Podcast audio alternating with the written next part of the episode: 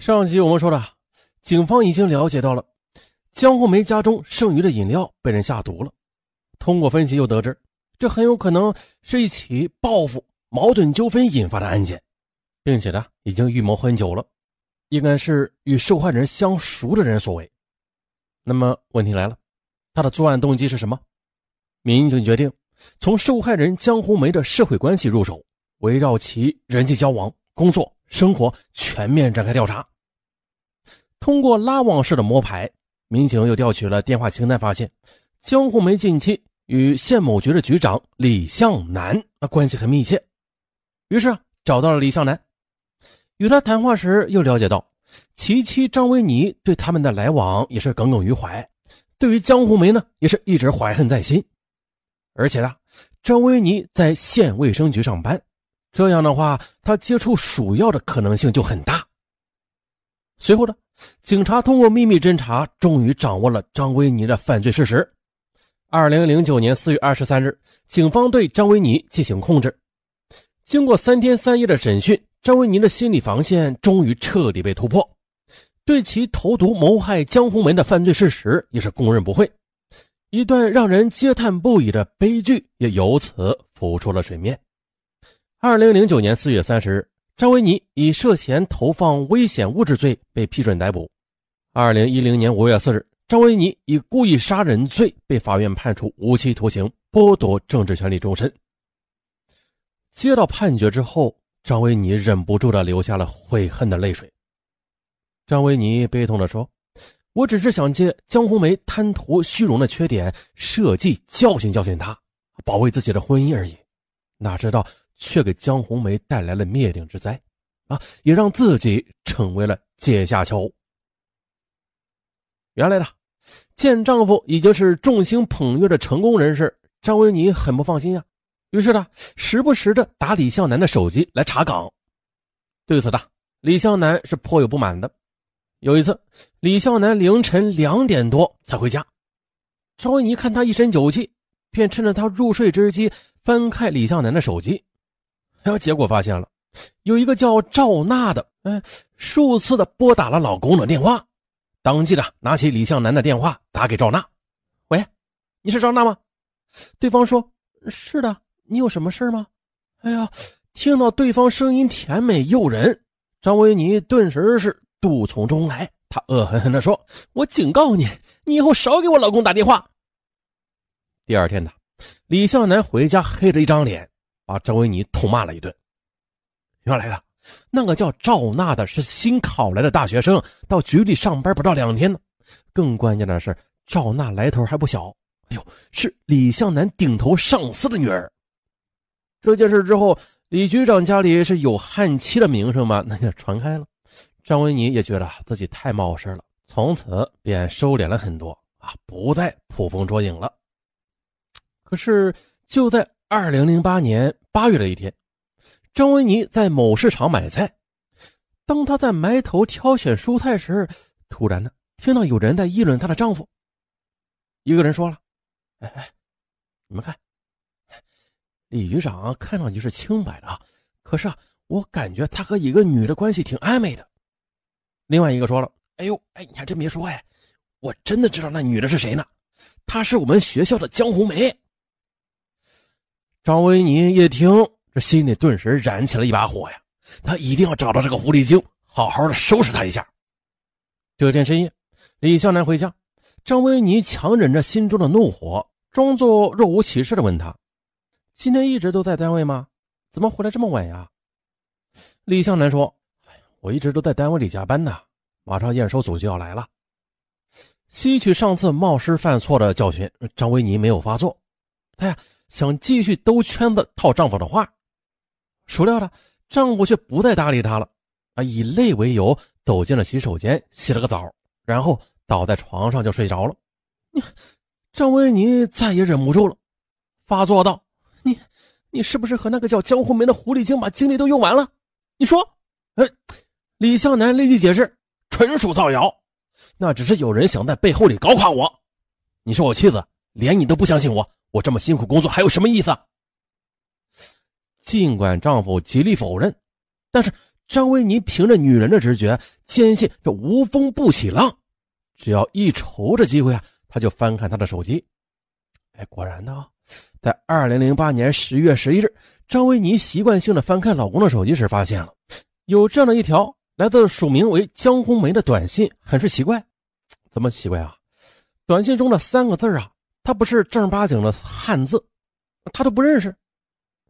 张维尼细细一琢磨，觉得啊。第二个字像是个“爱”字于是他到网上查询啊，果然发现了，就是现在年轻人玩的火星文。短信中的三个字正是“我爱你”。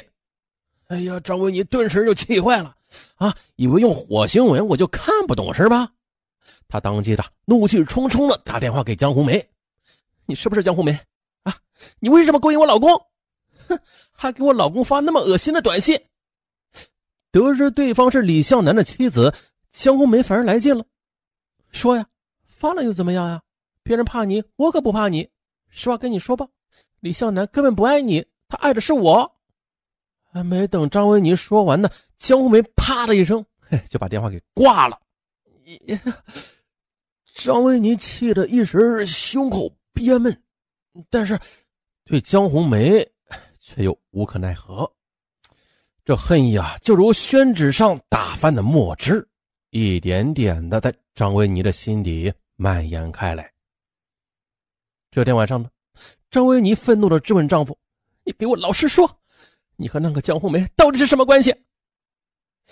李向南还是那样轻描淡写：“没有什么关系的，只是以前的同学。”李小南，你还准备骗我到什么时候？他给你发短信说爱你，我都看到了。张维尼激动地说道：“哎呦，在得知妻子看到之后，李向南只能向妻子坦白：啊，我们上学的时候确实是认识的，但是毕业之后就没有联系了。现在他离了婚，一个女人挺难的，我呀只是偶尔帮帮他。嗯，他和你说那样的话呀，是因为他离婚之后心情不好，故意来气你的。不过我发誓啊，我绝对没有做过对不起你的事儿。”看到丈夫一脸无辜，我说的又合情合理，张维尼也就作罢了。第二天呢，李向南接到电话提醒江红梅说：“咱们以后还是少联系为好啊，省得别人误会。”但是江红梅却不管不顾的说：“你这人就是太含蓄了，分手重逢你都波澜不惊。我不会在乎别人说什么的，你老婆来骂我，我偏要气她。再说了。”你要是因此离婚了，我岂不刚好和你复合吗？你，李向南无可奈何啊，只得与江红梅疏远了距离。每天一下班的，李向南就按时回家，假日里主动的陪着妻子逛街。赵维尼觉得这一仗自己还是胜利的。可是一个星期之后啊，李向南在家里洗澡，这手机突然响了。张维尼拿过来一看，哎呀，又是江红梅打来了。张维尼直接把电话给关了机。这天晚上，张维尼气得半夜未眠，她苦苦的思索着如何能让丈夫和江红梅断绝关系啊！哎呀，冤家路窄。二零零八年十二月二十三日，张维尼在超市购物呢，结果呢，一转眼就看到了那个令他恨之入骨的江红梅。这还不算，远远的，他听到江红梅跟身边的女伴说。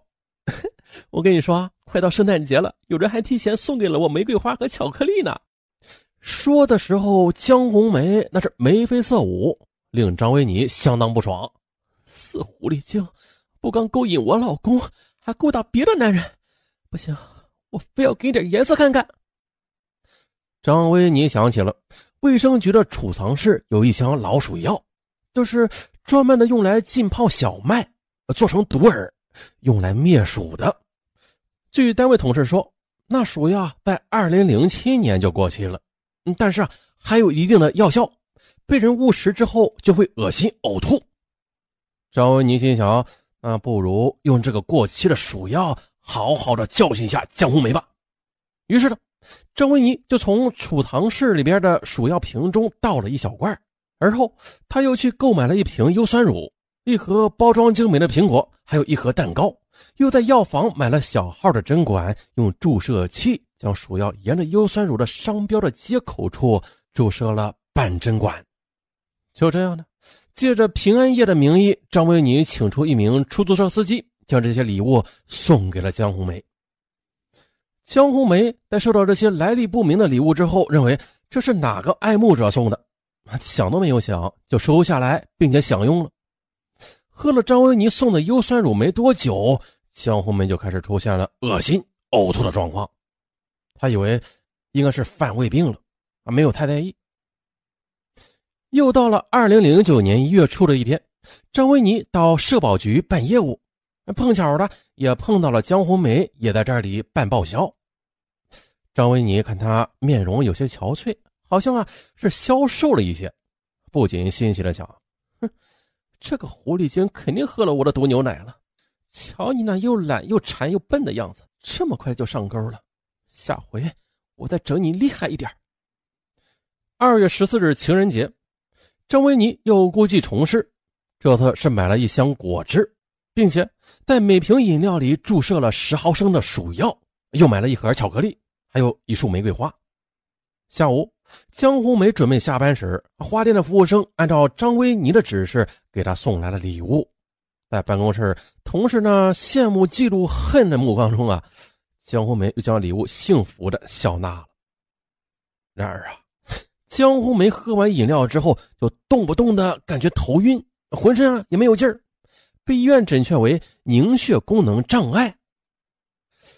这下江红梅非常害怕自己患上了白血病，可是她哪知道啊，这是飞来的神秘的礼物在作怪。